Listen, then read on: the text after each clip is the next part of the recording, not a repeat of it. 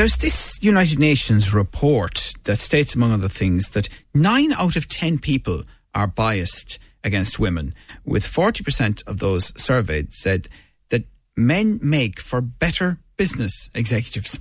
Karen Sugrue is sociology lecturer in TUS, uh, which has a campus here in Limerick, of course, and she's in the studio now. Good morning, Karen. How are you? Morning, Joe. Um, because I'm just trying to work this out, right? So if nine out of ten people are biased against women, does that mean that a lot of the people who are biased against women are in fact women too, or what? Yep, it does. That's right.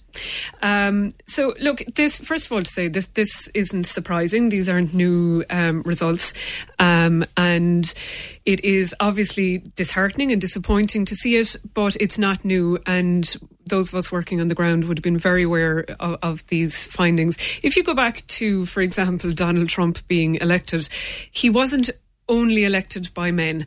Uh, women voted for Donald Trump, and we know unfortunately, um, that women, just like men, just like everybody in a society, internalize beliefs. So this isn't a finding that reflects anything other than the sexism and bias that is everywhere against women. So all of us um, internalize this. Now, any of us who have watched Panti Bliss's wonderful Noble Call um, from a couple of years back will know that Panti um, herself pointed this out and, and, saying we're all a little bit homophobic.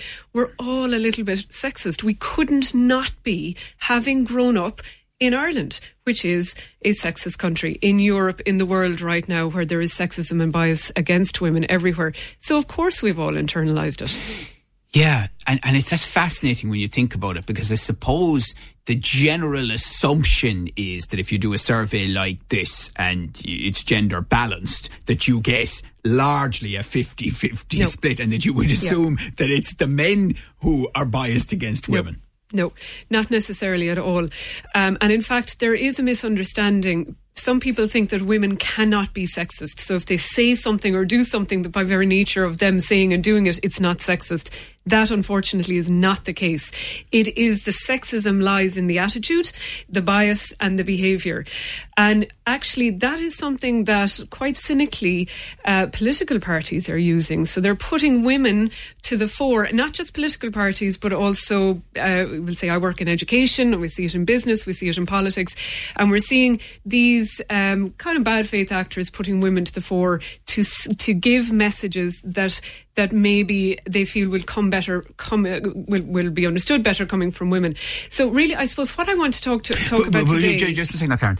I, I, I, so they're putting people out there who happen to be women delivering messages that are inherently either unpalatable generally or possibly sexist in of themselves. Yes. Absolutely. So it, it's it's it's a, a, sequence or a pattern of, of bad faith behaviour on everybody based on the idea that we as a society assume that women cannot and are not sexist. And is this what's called unconscious bias? Yes, it is. So a lot, and this is really important. A lot of people you know, you'd often hear people say the, the sentence, I'm not sexist, but, and then they say something sexist. That is sexism. But they're not familiar with this this sense and and you'd often hear it with racism too and homophobia and really I think we cannot have this conversation without it being intersectional so when you have nine tenths, 90% of, of people globally having bias against women.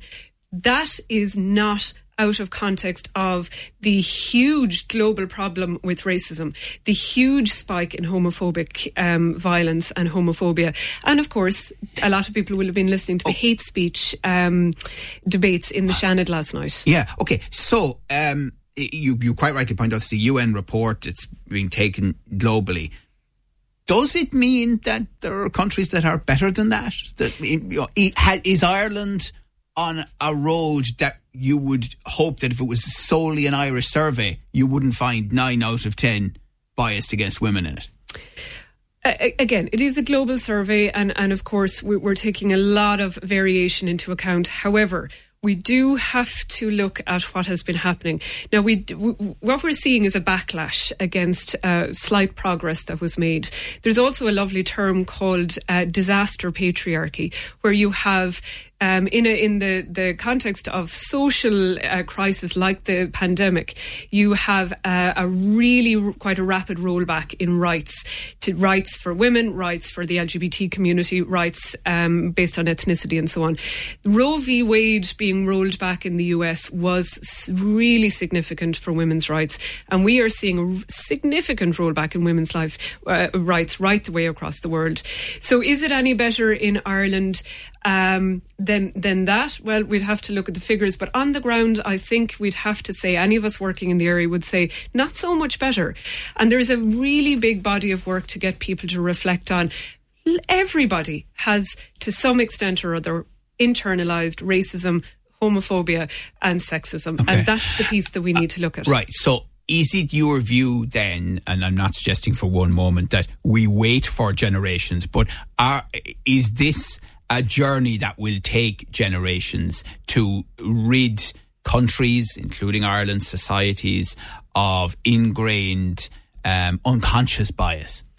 I think I think it is certainly a, a, an ongoing project. But one of the things that that we have to to say, and I, am repeating this from the Seanad debate last night, um, you know, the Holocaust didn't start with concentration camps. Violence against women doesn't start with murder and um, assault we hate speech has a absolutely deadly impact on society. You know, when you hate against or when you speak against one group, you speak it hurts everybody.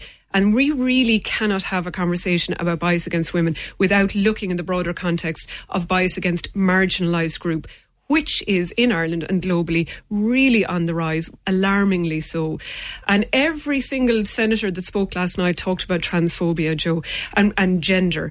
Now, gender is a key issue that we absolutely cannot avoid talking about, nor should we, in the context of, okay, nine out of ten people are are biased against uh, women. We have a rise in extreme hate towards the LGBT community, particularly trans people. Now, trans people make up about half a percent of any population, and fewer even is the non-binary community. So we're talking about really small number of people, but the amount of hate and violence that they engender is enormous. And just to mention that uh, this is Pride Month and uh, Limerick Pride is coming up, and you can check out uh, on uh, the Live 95 website Pride Vibes, uh, which is a special uh, radio station, and you will hear people from the community um, in Limerick and around the country as well. And obviously, we will be talking more on these subjects and in the build up to the Pride Parade too, which happens in Limerick. It happens in other parts it's going to different times, but in Limerick in early July. Well, listen, great to see you as always. Thank you very much uh, for coming in to us this morning. That is Karen Sugrue, sociology lecturer in TUS uh, with their campus two here in Limerick. Your views, your news, your Limerick today with Joe Nash on Live 95.